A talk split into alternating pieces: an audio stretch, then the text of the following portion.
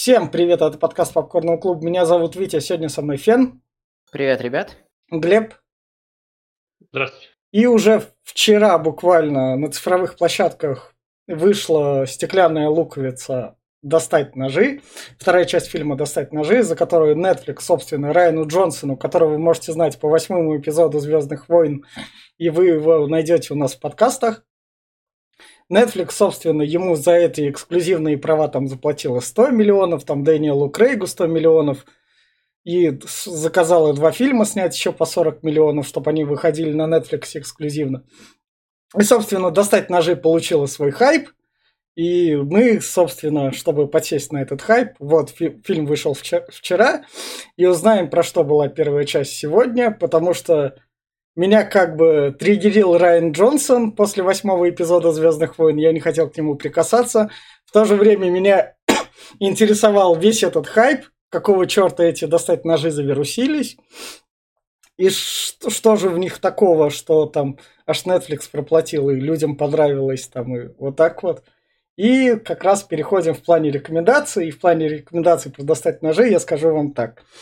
Если вы хотите посмотреть детектив, и вы случайно просмотрели все серии сериала «Коломбо», например, которые длятся по 1:40, где ходит там Питер Фальк, такой медленный, они шли с 60-го года, в общем, там как раз там тоже показывают убийцу, там и все Коломбо раскрывает. Если вы все это просмотрели, и вам стало очень скучно, и вас не интересует те скучные новые экранизации Пуаро, которые вот сняли в 2016 году, там, и вот тоже, которая недавно была еще с Галь Гадот, это там банальнейшая унылость. И вы хотите глянуть такой детективчик, то «Достать ножи» подойдет. Вот только в таком плане. Потому что это тот детектив, который ни хера не увлекает. Те за персонажами интересно наблюдать становится только после 1 часа. До 1 часа тебе они ни хера не интересны, тебе на них чисто похрен. И ты каждый раз задаешь вопрос фильму. Фильм. А зачем я должен буду тут следить, чтобы мне было, сука, интересно? И фильм тебе кидает так по косточке. Где-то с каждые полчаса так. И в конце он такой: вот моя большая косточка, и ты такой должен сидеть в самом конце и такой: о, прикольный твист, спасибо, что все это показали, но на меня этого эффекта вообще никак не произвело. Поэтому я сам этот хайп задумал по «Достать ножам» и сам же как бы в нем разочаровался, поэтому «Достать ножи» в плане детективов я вам не рекомендую, посмотрите лучше «Коломбо». Я все. Да. Вот. В общем, я видел, что плодится хайп. Я отметил себе, что хочу посмотреть, но как бы просто так я же фильмы теперь уже не смотрю. Теперь я смотрю фильмы только когда их надо посмотреть для подкаста. Новые имеется в виду. В общем-то, я полностью согласен с Витей, и у меня радикально иное восприятие фильма. То есть я понял, кто убийца, наверное, на первом же диалоге, когда начали выяснять, кто убийца. Там просто открытым текстом это проговаривается. Это очень грамотный в сценарном плане фильм. То есть все развешанные ружья выстрелили, и каждое в то время, когда нужно. Он максимально предсказуем, но за этим интересно наблюдать, чтобы посмотреть, вот как грамотно написать сценарий.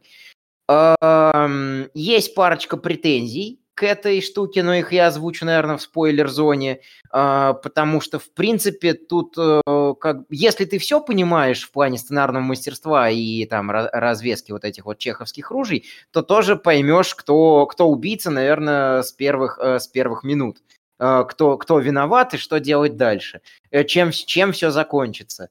Твисты, которые тут есть, они нисколько там не внезапные, ты прекрасно знаешь, как они будут работать, как все это должно работать и как все это будет работать. Поэтому я вот сидел и просто наслаждался каким-то видом именно на то, что это все работает так, как нужно. Мне вот это вот в фильме понравилось. И то, что фильм никак не может Единственное, в чем недостаток, это то, что фильм никак не может определиться с жанром. И, как правильно сказал Витя, каждый там энный промежуток времени, он меняет свой жанр. Если сначала это детектив, потом там где-то к середине ближе это немножко комедия, чуть дальше это триллер, чтобы там ввести в какое-то там переживание за судьбу героев. А под конец это снова становится детективом с совершенно ожидаемым твистом, который как бы говорит нам, вот помните, вы думали вначале, что именно этот чувак убийца? Именно он убийца! Молодцы! Именно он хотел так и сделать, но вот как мы все интересно вывернули. Кому порекомендовать? Да я не знаю. Если вам нравится Дэниел Крейг как Джеймс Бонд, здесь его не будет. Он будет здесь каким-то детективом, который корчит из себя крутого детектива, а на самом деле выглядит как клоун. Если вам нравится Крис Эванс как Капитан Америка, который рассуждает здесь о какой-то правильности и справедливости, его тут тоже не будет, здесь будет Крис Эванс, который немножко в другом амплуа выступает. Но если вам захочется посмотреть, как наблевали на Капитана Америку, вот тогда смотрите, да, это вам понравится тогда. Что я еще могу сказать? У нас тут был небольшой междусобойчик перед подкастом, и как бы, зная, что сейчас будет говорить Глеб, я полностью с ним соглашусь, что понатаскали из разных фильмов разных сюжетных твистов, и как бы все это где-то уже было, и все это где-то мы уже видели, и некоторые сериалы, и здесь копируются полностью некоторые сериалы и фильмы. Так что вот совокупность того, что представляет из себя фильмы, и дальше ваш выбор только в том, если вам нравится вся вот такая вот совокупность, то смотрите, а если не нравится, то не смотрите. Все. Ну, я тоже примерно того же придерживаюсь, но сразу скажу, что не одним Пуаро писано, как говорится, есть еще Мисс Марпл, можно и ее посмотреть. Ну, вот. Да. А еще есть Шерлок Холмс, которого нельзя списывать со счетов.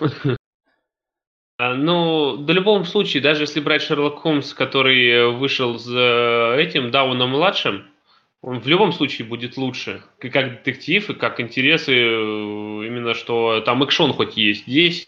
Здесь фильм разговорный. И он явно, я вот думаю, что они явно посмотрели на сериал «Наследники», про который я говорил там перед эфиром, как говорится. Вот. Мне показалось, что они оттуда прям очень многого скоммуниздили. Здесь основа, вот сейчас ребята проговорили, что основа здесь на детективе, но я больше увидел на то, что здесь на сраче богатой семьи за наследие. Вот за это тут больше всего, я думаю, цепляются, и где-то 2/3 фильма именно про это. А это лучше показано, опять-таки, в «Наследниках». Смотрите этот сериал, не пожалейте. Я советую. Ну и Витя посоветует, я думаю. Вот, он намного круче в этом плане сделан. Здесь же это все предсказуемо, клишировано.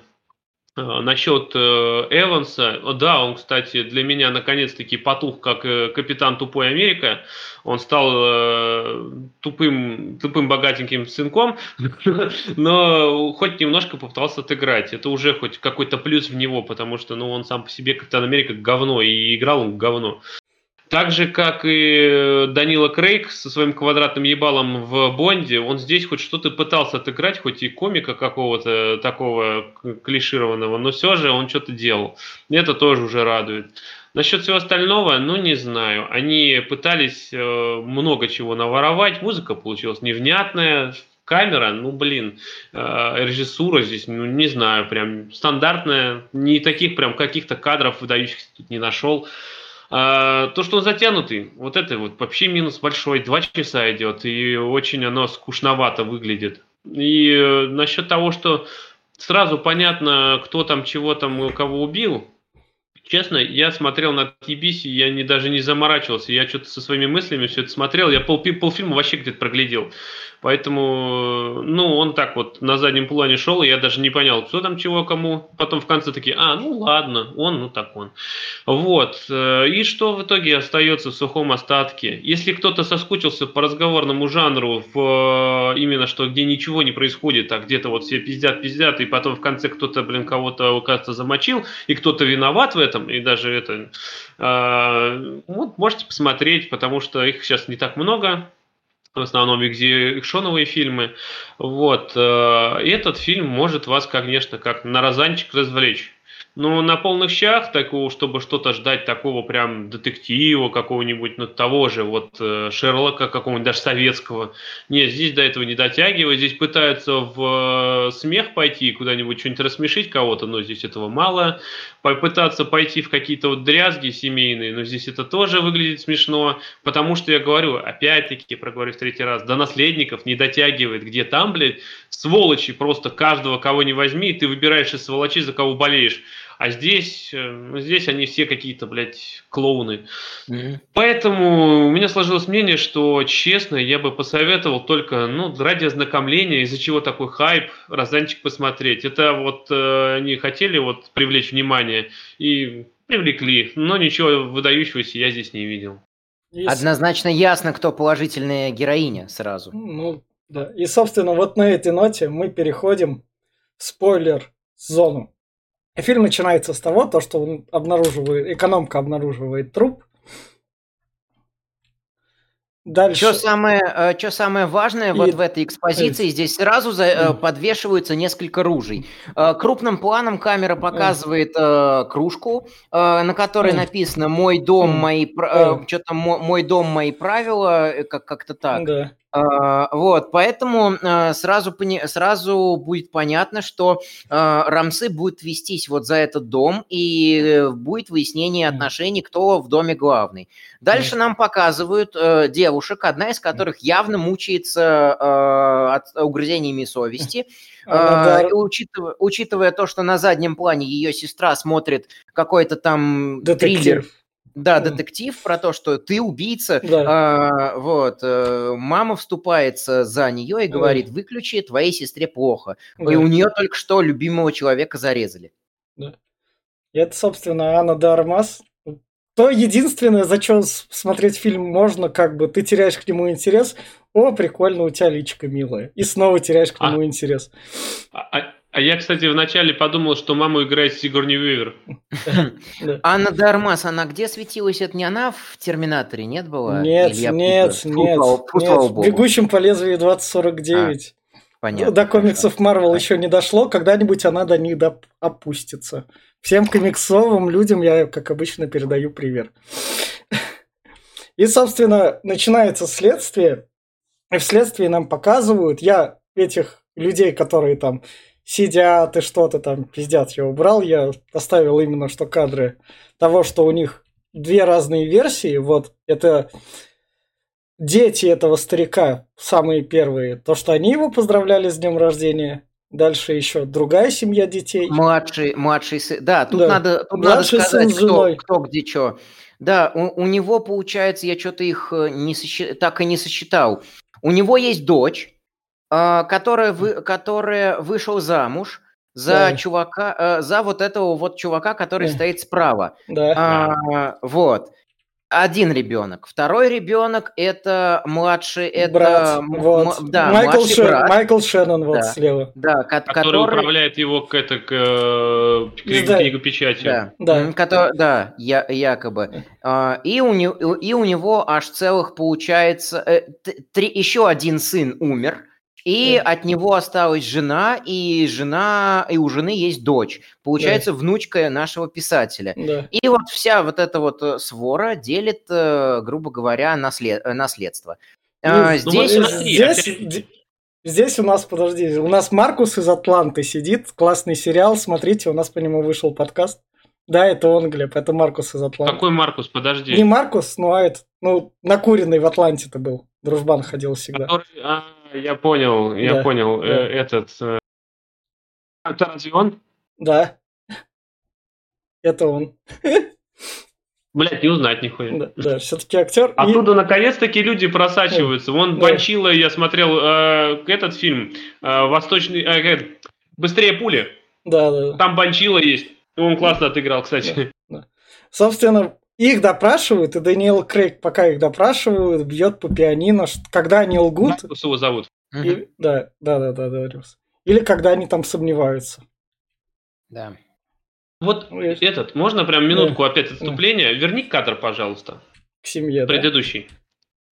А, вот, смотри. Вот опять-таки, это, конечно, звучит в пятый раз, но это вылитые наследники. Первую серию «Наследников» помнишь? Когда старший Рой, его день рождения, вокруг него собираются его дети и близкие. Там тебе старший сын Кендалл, дочка и еще младший сын, трое, которых тоже есть муж, там жена, и вот прям, блядь, это копия же. Ну, это, мне кажется... вот сейчас вот смотрю, и я прям вижу этот сериал. Он вышел в 2018 году, этот в 2019. Я просто сам сериал не смотрел, и когда сегодня утром я смотрел этот фильм для подкаста, я очистил свою голову от всего детективного, что у меня было. Там я на первых 5 минутах понял, что срач будет за наследство. Там вот мы еще пропустили сцену, где все там единогласно говорят, что вот сын от старшей дочери, внук, получается, этого деда, раньше всех ушел и хлопнул дверью, я такой, он убийца, у нас спойлер-зона, пофиг. Ну да. Это сильно забегая вперед. И, в общем-то, вся прикольность фильма в том, что он изначально тебе говорит, как все будет, а потом, а может быть будет так, а может так, а может так, а может по-другому. Ну, сначала он тебе показывает допрос первые 20 минут, и твоя задача не уснуть. Да, на допросе попытаться заинтересоваться и не вырубить фильм. У фильма вот эта задача, и он ее с трудом выполняет.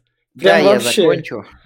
Может быть, если бы я пересматривал 2-3 раз, я бы согласился, но я не знаю, как ты занимался еще другими делами, поэтому для меня сцена допроса – это все одна большая экспозиция, на которой нам представляют всех мудаков в отдельности и кто из них мудак, почему. Мы выясняем, что значит свояк, муж дочери ей изменяет, и папаня об этом узнал и говорит, выметайся и признайся, или ты, или я расскажу, вот как раз этот кадр. Собственно, падчерица, жена мертвого сына, она прикарманивает себе деньги, вот это вот, А младшему сыну не дают править издательством. Да. Потому что он ни хрена ничего не сделал, ему отец говорит, да ты заебал, иди что-нибудь сделай. И главное, все любят сиделку, они тут говорят, то, что они ее именно что любят. И вот то, что они кругом целиком и полностью лицемеры, это прям хорошо было отыграно, и мне вот это вот прям понравилось. Ну, опять-таки, я не знаю, может для фильма, конечно, 2-часового этого хватило, чтобы понять, что они лицемеры. Но, честно, по одному факту из каждого этого это не делает их лицемерами и как-то не раскрывает как персонажей. Дальше, конечно, будут их диалоги, они немного их подраскроют, но все равно это не сделает их полными мразями, так, чтобы прям показать, какие они сволочи, и что они недостойны наследства. Ну, по-моему, это просто раскрыто хуево. Ну, так они и не показаны полными мразями. Тут прелесть в том, что все показаны людьми, у каждого из которых свои мотивы.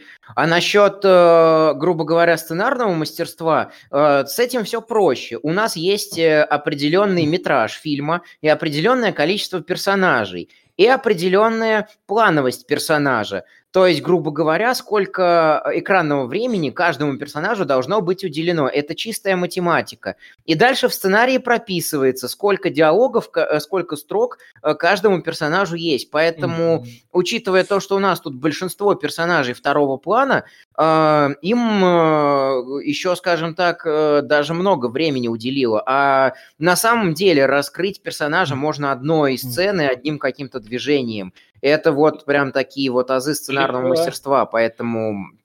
Лёш, я не то чтобы... Я не спорю, но я же потребитель. Понимаешь, я потребитель. Я смотрю фильм, и я вижу, что вот ты говоришь, хоть они второстепенные персонажи, но их могли раскрыть лучше даже одной строчкой. Ну, блин, они их раскрыли, просто в лоб тебе дали, что один изменяет, другая просто, блядь, деньги там подворовывает, и все. Это самый, блядь, банальный. Ну, Райан Джонсон и... по-быстрому, как в 8-м эпизоде он там сделал. Так и, чтобы это... так и я говорю, что вот если вы изучаете сценарное мастерство, вам, может быть, будет интересно. Может быть. Райан... Я акцентировал на этом внимание, что, типа, если вы шарите за это, может быть, что-то в этом фильме найдете, чтобы как делать вот эти вот грамотный развес ружей. Это вот здесь очень круто сделано. Собственно, самое мы не проговорили. Основная версия – это самоубийство, чего мы вам не рекомендуем, даже не задумывайтесь о таком. И, собственно, осталось допросить как раз нашу сиделку, которую играет Ана де Армас. Вот он ее такой. Типа она от него пряталась, он ее нашел.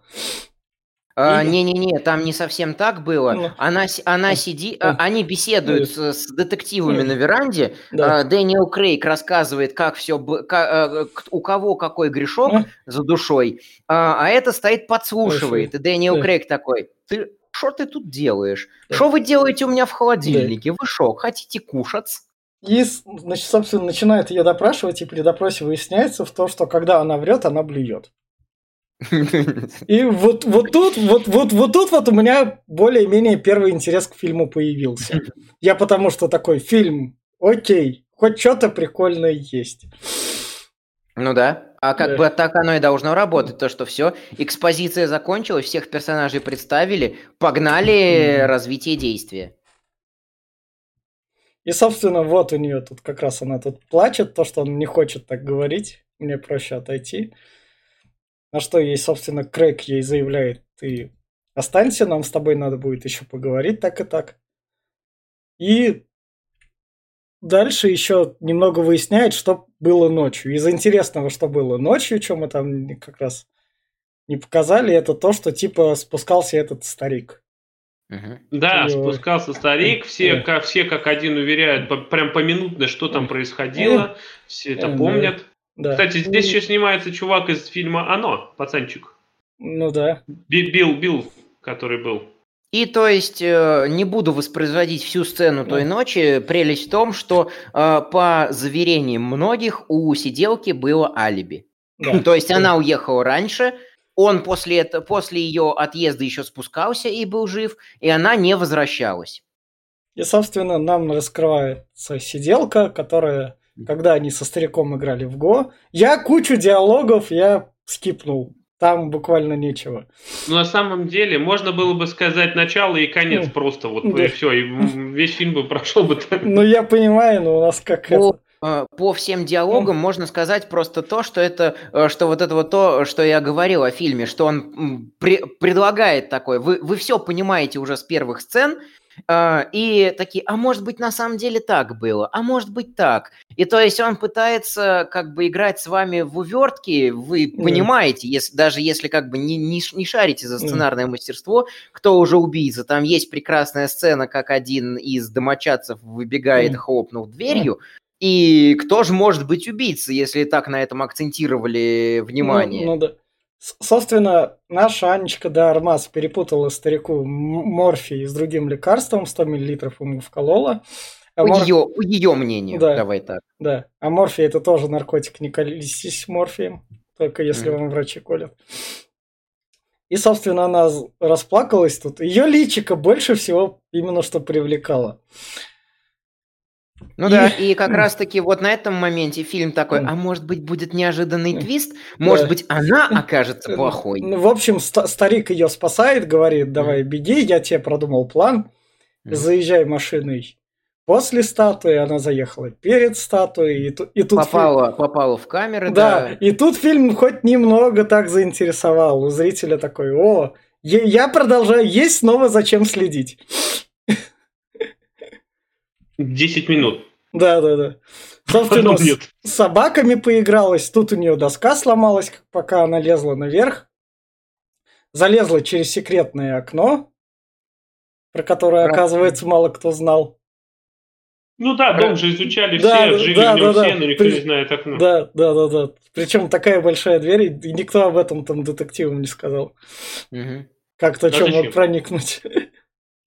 Прокралась в кабинет. Да, вот это было немножко нелепо. Но, в принципе, на одну нелепость ты ответил уже. Ведь то, что экономка нашла труп, мне что-то сперва показалось, что сама Анна де Армас нашла. Нет. И поэтому для меня в конце было немножко странно, что если она все знала, что там будет труп, потому что вот он, грубо говоря, уже на этом моменте сам перерезал себе сонную артерию, а она взяла его халат, его шапочку и сымитировала его спуск вниз, а потом убежала. Да.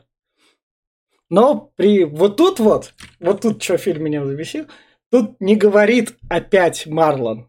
Она не говорит, вот тут вот фильм спецом обманывает. Она опять Марлон не произносит. В этом месте она просто Марлон говорит, и все. А в конце фильм такой тебе заявит, опять Марлон. Тут это жесткая наебка, это реальный обман. Есть несколько персонажей, которые что-то бубнят себе под нос. Я не знаю, в оригинальном дубляже так и в оригинальной озвучке так или не так, но в дубляже я вот не понял, что экономка говорит, что бабка говорит, поэтому я вообще на это внимание не обращал. Они подражают Паттинсону в «Бэтмене». И персонажем «Карты, деньги, два ствола» по версии критиков. И, собственно говоря, дальше тут Анечка де Армас вспоминает, как ее подозвали, типа, решать классический вопрос, то, что там... Чтобы унизить. Акцент на том, что они такие, мы расисты, мы ненавидим иммигрантов, надо, чтобы они все грамотно оформлялись, только по закону. А вот, видите, наша Анечка приехала законно, и своим трудом всего добивается, мы будем ее любить. Да. В скобочках нет.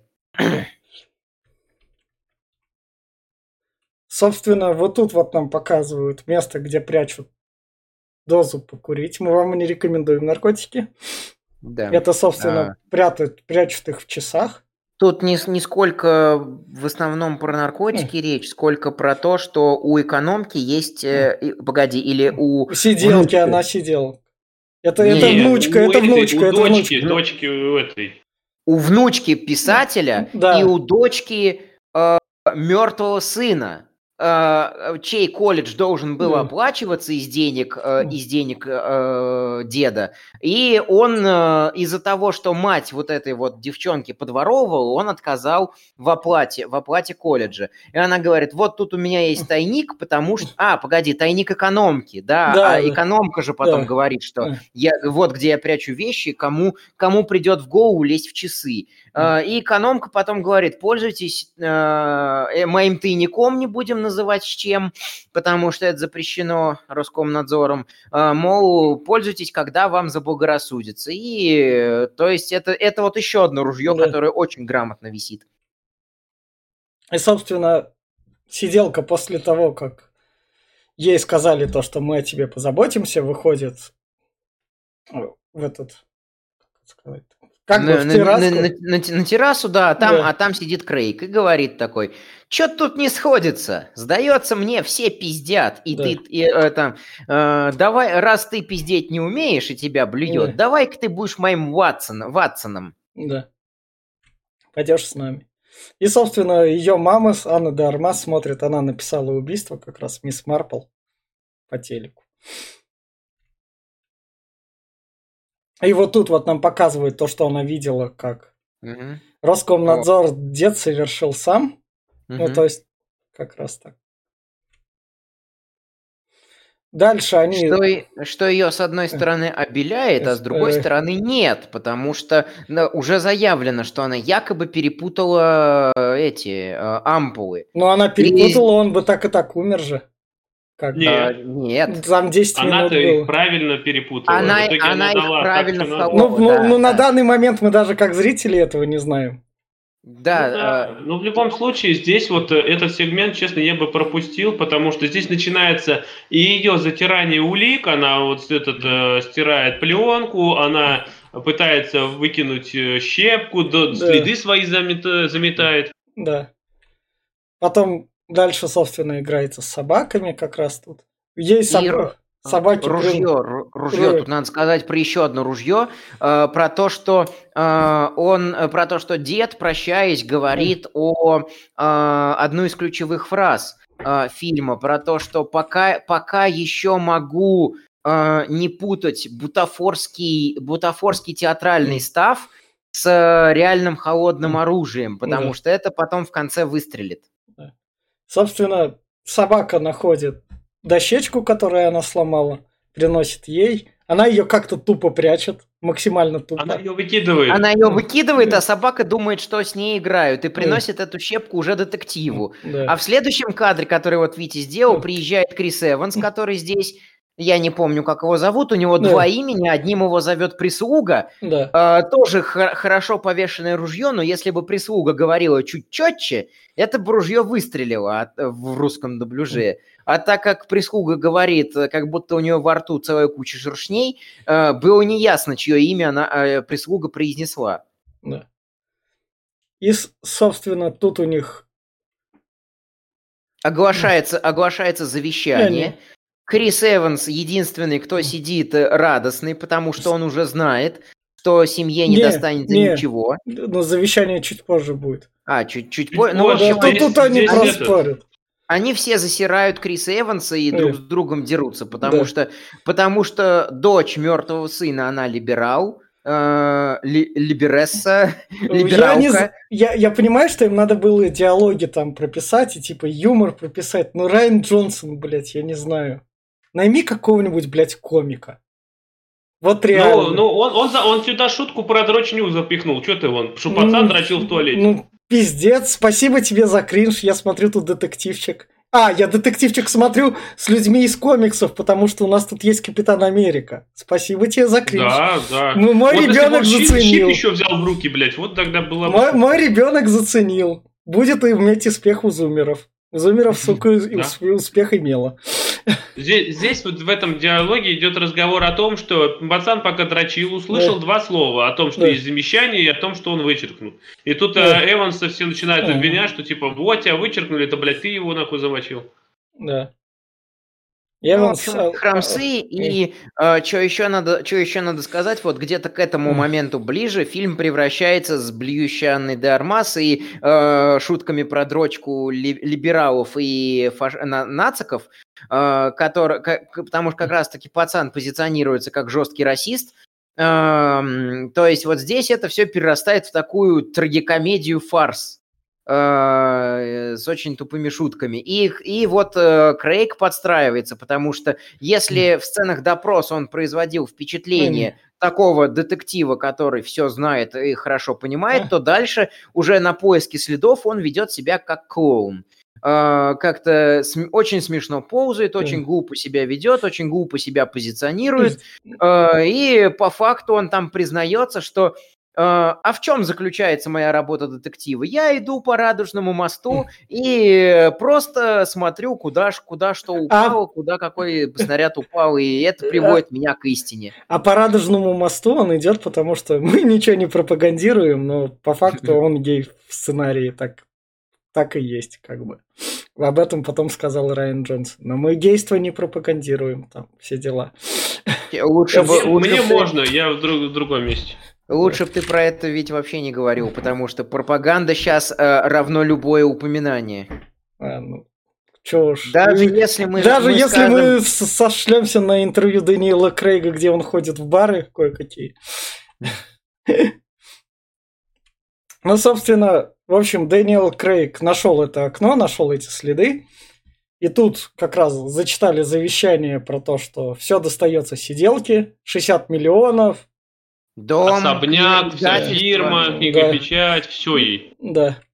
И он ее, собственно, отводит, вам надо уходить. Здесь еще это сделано так, что типа тоже пытаются так это поставить, что это грамотно.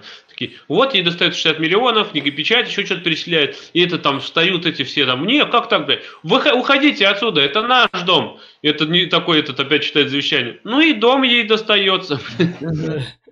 Вот поэтому я и говорю, что это комедия, потому что вот это как раз и дом тоже ее, и это панчлайн шутки. И ее увозит Капитан Америка и говорит, давай раскалывайся, что ты на самом деле сделала. Он знает про то, что она блюет, когда врет. И она ему все как на духу выкладывает, что было по вот ее версии. Потому что он накормил ее фасолью, а она настолько сдержанный человек, что не хотела тупо сходить в туалет и там проблеваться. И спокойненько уйти. Но нет, она взяла ему все рассказала. Я вот тут вот... Но она врать не любит. Видишь? Хотя, да. Ну так он ей дал этот, куда блевать.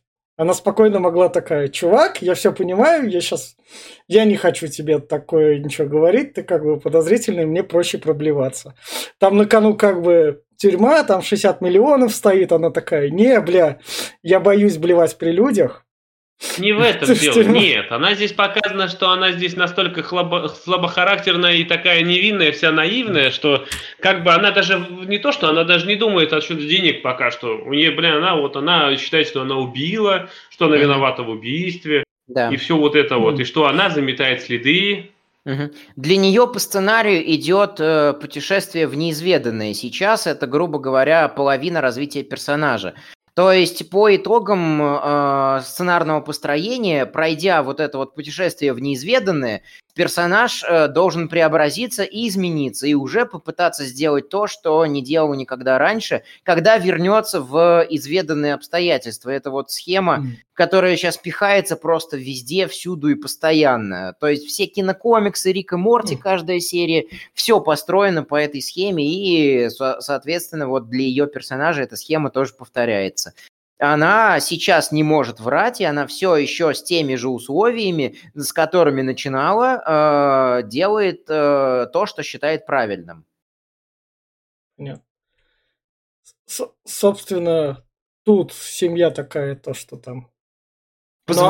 Позвони, скажи, что у тебя денег нет, да. на колледж, заставь ее, сыграй на ее жалости к тебе, у нее же ведь типа доброе сердце. И вот первый звоночек об изменении, она говорит, если у меня останется, Ана де Армас, сиделка, да. Если у меня останется 60 миллионов, я о тебе позабочусь. И девчонка такая выходит, мы понимаем, что родственники заставили девчонку сказать об этом, она такая говорит, нет, она не собирается деньги отдавать. И вот дальше каждый родственник будет пытаться у нее эти деньги отобрать. А Крис Эванс такой, капец ты, конечно, влипла. Давай, мол, я помогу тебе выпутаться, а ты мне мою долю наследства. Ну, да, но ты как раз ты писал тут самую клишированную шутку как раз-то, когда это звонит девчонка, и она говорит, никто не знает о том, что я позвонил. И следующим кадром показывают, что все они следят за ней, как за этим просто. Ну, да. Это прям было, блядь, наивно и глупо. Но они, вся вот эта вот свора и должна была быть показана наивно и глупо. На этом прям акцент идет, что дед никак не мог их от себя сепарировать, чтобы они хоть что-то сделали свое. Просто по факту... Я не знаю, на меня они произвели как впечатление целой семейки имбецилов. Дед их просто... Не, я не про семейку же, я имею в виду про сценариста, потому что клишированную шутку засунуть такую, бля, которую показывали миллиард раз, и ты просто сидишь и видишь, что, блядь, твою мать, опять нахуй. Почему, блядь, нельзя было что-то поумнее придумать? Вот я к тому, что, блядь, это просто клишированная тупая шутка, которая мне не зашла, потому что она убогая.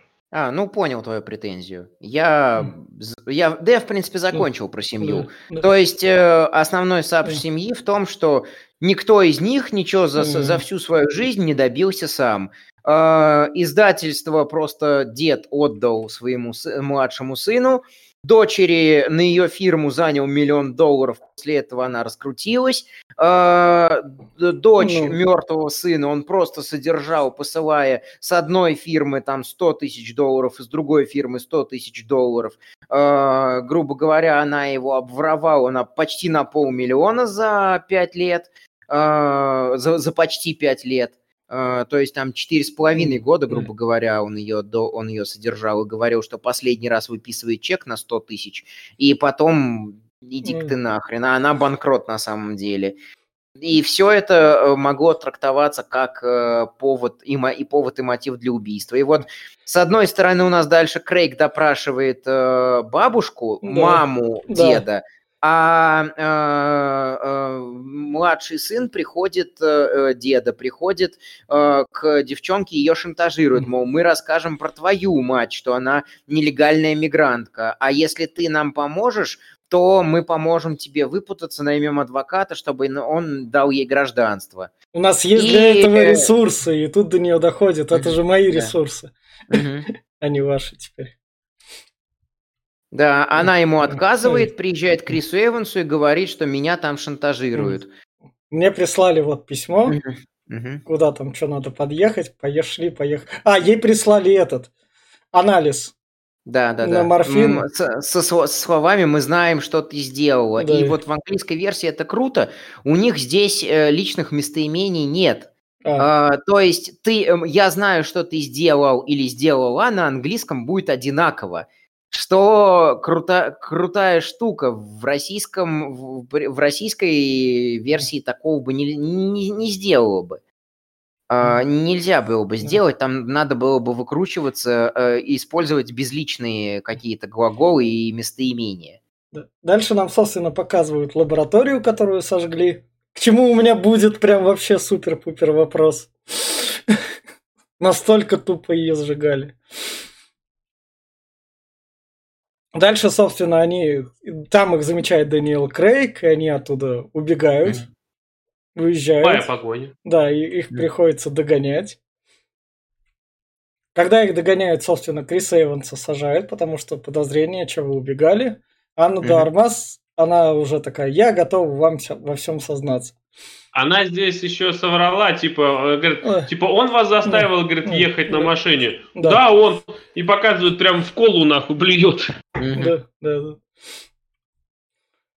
И, собственно, тут ей надо приехать в одно место. Да, к 10. Да. И она замечает съезд на именно эту улицу, просит у Крейга, чтобы она кое-что забрала, как она говорит, проходит в соседнее здание, потом задними дворами проникает в нужный адрес, и там находит мертвую, умирающую экономку. Да. Вот скажите мне, пожалуйста, паук у нее на лице нахуя был? Я думал, что он сделал, что паук ее укусил. Но нет. Но он, может, просто упал тут. Такой здоровый паук?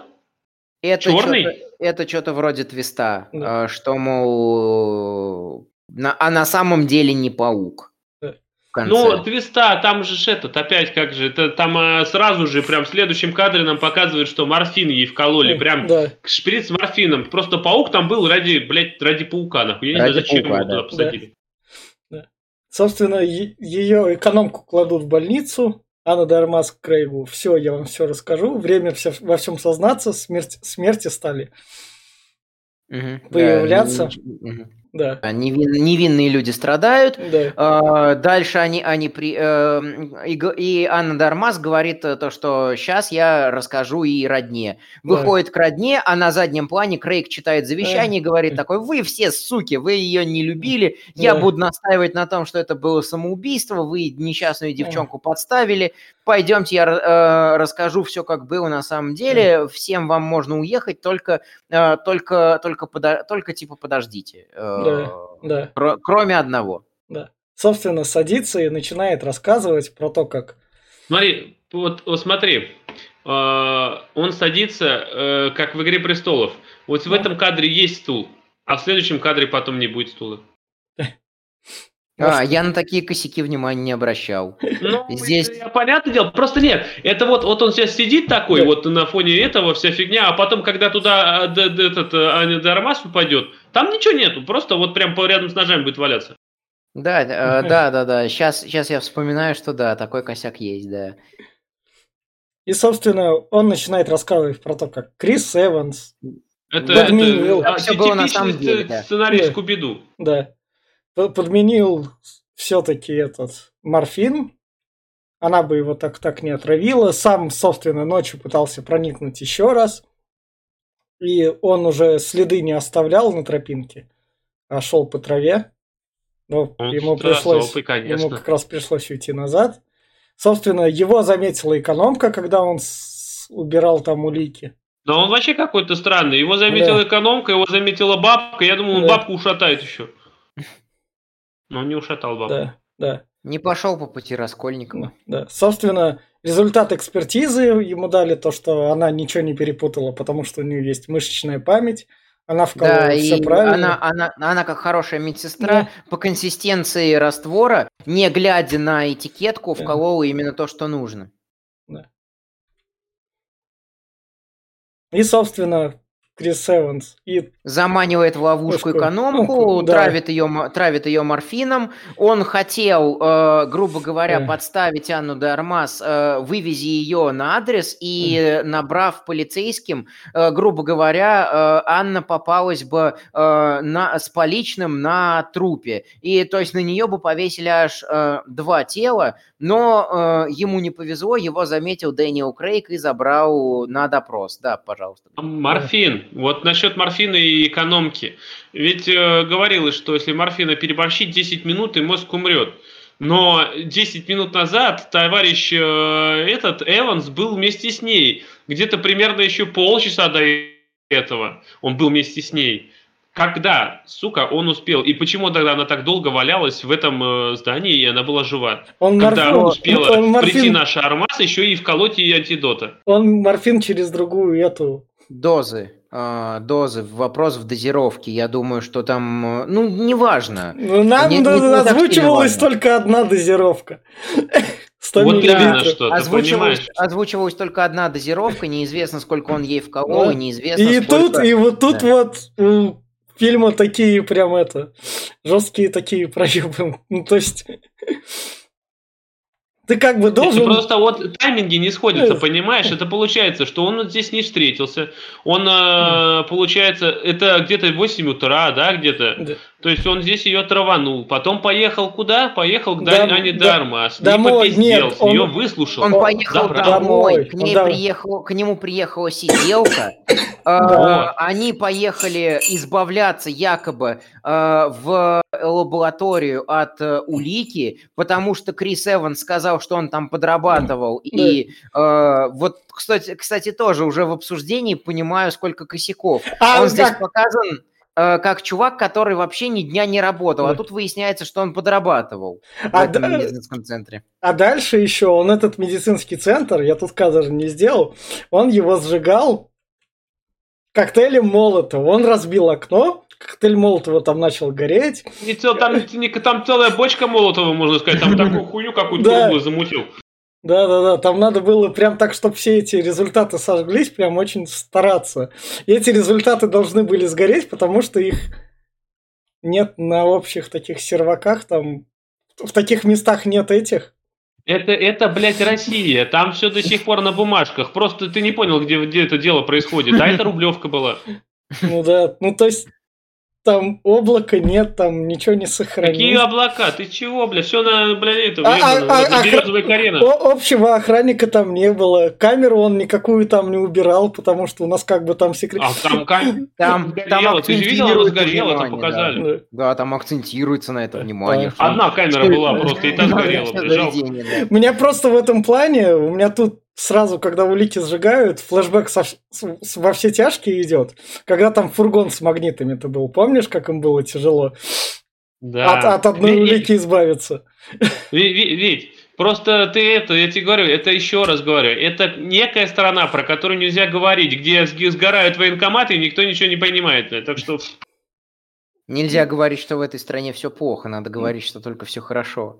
Да. А мне уже можно говорить, так что я еще раз повторюсь. Да. И Дэниела Крейга в виде такого детектива в этой стране не ждут. Он слишком он слишком приятный, так сказать. И, собственно, тут Анна де Армас, как бы, ей приходит звонок сиделки, она как бы берет и говорит такое то, что «О, экономка выжила, она сейчас все расскажет». И у Криса Эванса начинается... Преступник. Фонд берут его, это же скубидушный прием прям. Да. И выясняется то, что Анна де Армас соврала, и экономка на самом деле. Да, как раз-таки Крис Эванс начинает признаваться со словами то, что «Ну и что вы мне предъявите? Покушение на убийство? Поджог? Да это же все пустяки. С хорошим адвокатом я, мол, выпутаюсь без всяких проблем, у вас на меня ничего нет». И это я ей вколол морфин. Анну де Армас начинает снова блевать, и она говорит: «А экономку-то ты убил». И Крис Эванс понимает, что он теперь убийца, и что даже хороший адвокат не поможет ему выпутаться. И бросается с ножом на сиделку, а нож оказывается бутафорским. Про один из бутафорских ножей как раз-таки говорил писатель-дед перед своей смертью, что, мол, пока еще не путаю настоящие ножи с бутафорскими. Ну ладно бы, если бы он не перепутал, но перепутал его внук, так что это не очень такое ружье. А насчет вот этого момента, вот эти 5 минут, вам не показалось, что вы смотрите серию «Улиц разбитых фонарей»? Это... Я прям сидел такой, это обычный Коломбо. Вот Коломбо у меня так вышло, недавно смотрел, и там в Коломбо, там весь прикол, почему я акцентировал на Коломбо. Для «Улиц разбитых фонарей» Дукалиса не хватает. В Коломбо это... Вся серия начинается с замут того, что сначала преступник убивает жертву, ты знаешь, кто преступник, он затирает там следы, это происходит в первые полчаса, и при этом тебе 10 минут тебя знакомят с преступником и жертвой. Он там эту жертву убивает, уезжает, собственно, прячется. И как раз Коломбо потом приезжает и начинает это расследовать. В оставшиеся час 10, час 20 минут.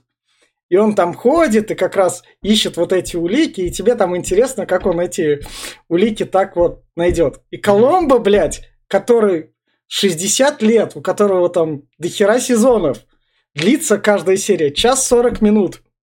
Интереснее, блядь, смотреть. Хотя ты там тоже знаешь, кто преступник, как он будет медленно там он это расследовать, как там он будет там медленно говорить. Но там... Он также сам преступника выводит на чистую воду. И оно, сука, блядь, интереснее этого. Вить, просто Коломбо не хайп. А нужно было какой-то хайп сделать. Вот тебе, блядь, «Достать ножи» появился, такие: «О, блядь, Коломбо устарел. Давайте новое что-то». Ну, просто параллельно с этим фильмом выходили очередные ремейки Агаты Кристи, которые тоже скучные были. Вот реально. Я не смотрел. Да. Ну вот, собственно, Анна де Армас, он говорит ей: «Все, ты теперь главная, распоряжайся, я поехал». И тут мы выясняем последний твист еще, то, что это Крис Эванс нанял, собственно, Дэниела Крейга, чтобы с себя снять претензии, как бы. Потому что рассчитывал, что именно Дэниел Крейг выведет расследование на Анну де Армас, что все закончится на том, что, мол, она подменила флаконы. Но так как она вколола все правильно, его версия посыпалась, а его начали шантажировать, он начал паниковать и допустил целую кучу ошибок, что его и погубило. Он придумал новый план, именно с версией, что сиделка убила бы экономку. Но из-за того, что Крейг забрал его на допрос, он не смог вызвать полицию вовремя, а сиделка не стала уходить от мертвой экономки, она попыталась спасти ей жизнь. И вколол ей именно какое-то противоядие, попыталась, и делала ей искусственное дыхание, и пыталась реанимировать, приехала скорая, но уже ничего не сделала. И именно в этот момент, кстати, экономка говорила, что, мол, Хью убийца. Но из-за того, что она так хрипела, я вообще не понял, что она говорила. То есть я вообще там слов не услышал, кроме слова убийца, и все. Она сказала: «Хочу кушать». Да. И, собственно, фильм кончается тем, что Анна де Армас вот тебе стала владелицей всего и вся. И семья, которая... с кружкой, она хотела их пожалеть. Что, мол, блядь, они же, я у них деньги забрала такая. Ну, этот ей Данила говорит: «Решай сама, конечно, но я бы им, блядь, ничего не отдала». И мы понимаем, что она выходит на балкон с кружкой, то, что это мой, блядь, дом, мои правила, и все на нее смотрят, и я так понимаю, что она нихуя не отдаст им. Ну, это уже открытый вопрос, скажем так. Ну, вторые «Достать ножи» скоро. Да. А они не про это будут, это другого рода эти идут. И, собственно, ну, я, может, скажу там что-нибудь. Собственно, на этом кончается фильм. И в плане финальных рекомендаций, собственно, чуть-чуть про это и про ожидание «Достать ножи 2». И как про это я сказал, опять же, я повторюсь, у вас там есть Коломбо и все в таком духе. Если вы там хотите такие детективы познать, спокойно в прорву туда ругаетесь, рандомная серия, смотрите, сделано все так же медленно, разговорно, и поймете, в чем интерес. И потом смотрите «Достать ножи». Или для прикола смотрите «Достать ножи», потом «Коломбо», и понимаете то, что этот хайп был. Ну, то есть, на самом деле, бесполезно, и завирусилось только из-за Криса Эванса. Привет, наберем актеров из комиксов, они сыграют, подростки сюда пойдут. Подростки сюда пошли, оно сыграло, Netflix заметил и дал бабла на еще 2 фильма. И вот, собственно, я посмотрел трейлер вторых «Достать ножей», которые «Стеклянные луковицы», которая вышла буквально день назад, и которую когда-то мы тоже обсудим в виде добивания франшизы. И там более-менее интересней замут, который напоминает Агату Кристи и какие-то 12 негритят. Так что там опять будет такая же переваренная кучу раз история, в которой, возможно, какая-то заминка. И от этого чего-то ждать. Возможно, если вы смотрите мало детективов, то «Достать ножи 2» вы глянете. Я все. Давай, Глеб, ты... Я просто формулирую, что хочу сказать. Ну ладно, как скажешь. Я много не буду там, как говорится, говорить. Уже вначале все сказано, да и в конце тоже. Если хотите посмотреть фильм про разборки семейств или что-то в этом роде, посмотрите «Наследники». Я повторю еще раз, это, блин, шикарнейший сериал. 3 сезона, я прям 4-й жду, как, не знаю, как ман небесный. Если хотите посмотреть хороший детектив, помимо «Коломбо», посмотрите, если хотите, хайповое что-то. «Wednesday» посмотрите, она интересней, она лучше как детектив даже действует. Вам хайп, и, блин, Тим Бёртон постарался, красавчик. А этот фильм, ну, честно, очень клишированный. Просто хотели показать, что и у этих актеров комиксных и вот этих всех... однообразных есть какие-то другие роли, вот эти Дэниелы Крейги всякие, вот эти Крисы Эвансы, что они могут что-то отыграть, и в этот фильм их позвали, но в итоге получилось, что они что-то могут, но все равно хрень. И фильм, ну, он очень такой спорный, я бы сказал. И если хотите детектив посмотреть, прям уж чешется все, тогда смотрите. А если прям не к спеху, ну, тогда да, лучше «Коломбо» какую-нибудь гляньте. А про вторую часть? А что вторую часть? Я честно, вот только сегодня посмотрел впервые «Достать ножи», и хайпа я такого не ловил от него, потому что я слышал про него, говорили, но я не хотел его смотреть, честно. Вот посмотрел, и что вторые? Я думаю, будет та же самая хрень, только не такая прям вот, чтобы первый фильм хоть чем-то мог удивить, потому что он... Первый. Он задает вектор развития. Но второй, я думаю, они попытаются повторить успех, но сделают то же самое, но хуже. Я вот 95% дают, что будет именно так. Фен? Да. Не то чтобы и сам первый-то фильм шибко сильно горел желанием смотреть. Так скажем, у меня бывают... Я часто говорил про то, что у меня бывают бессонные ночи, когда хочется посмотреть вот... каких-то фильмов, и я коротаю их просто вот за просмотром такого вот, например, или чего-то не очень хорошего, или чего-то прям очень хорошего. Можно вот любую крайность выбрать и посмотреть. И вот «Достать ножи» у меня было отложено на одну из таких ночей, но подкаст случился раньше, и я посмотрел раньше. Я вообще ничего не ожидал от этого фильма, и как бы у меня остались плюс-минус позитивные впечатления по причинам, которые я высказал вот в самом начале. Скорее всего, вторая часть будет просмотрена примерно под такой же эгидой, то есть или для подкаста, или в одну из таких ночей, которую надо просто вот хоть как-то скоротать. И опять же, я вообще ничего не буду от него ожидать. Если там как-то Крейг себя проявит еще вот в продолжении не вот этого вот пафосного квадратного Бонда, который там непонятно что, то, наверное, может быть, мне даже и что-то понравится, что-то зайдет. Ну, как-то я не то чтобы большой фанат таких фильмов и не хочу их особо смотреть. Вот на такие случаи у меня отложены подобные фильмы. Надеюсь, ответил на вопрос, что ожиданий от второй части нет никаких, как и от первой не было. А вот на этой ноте я говорю нашим зрителям и слушателям то, что вот так вот под конец года собирается как бы неделя хайпов, потому что тут и «Достать ножи» появится, а там еще и «Гремлины» под Новый год выйдут, а там, соответственно, и дальше еще про фильм Гая Ричи. В общем, будете каждый раз, когда нас слушать, вы будете слышать слово «хайп». Как бы рубрика некоторое время поживет. Такое вас время ожидает. А в общем, подписывайтесь, ставьте лайки. Всем пока. Пока, ребят.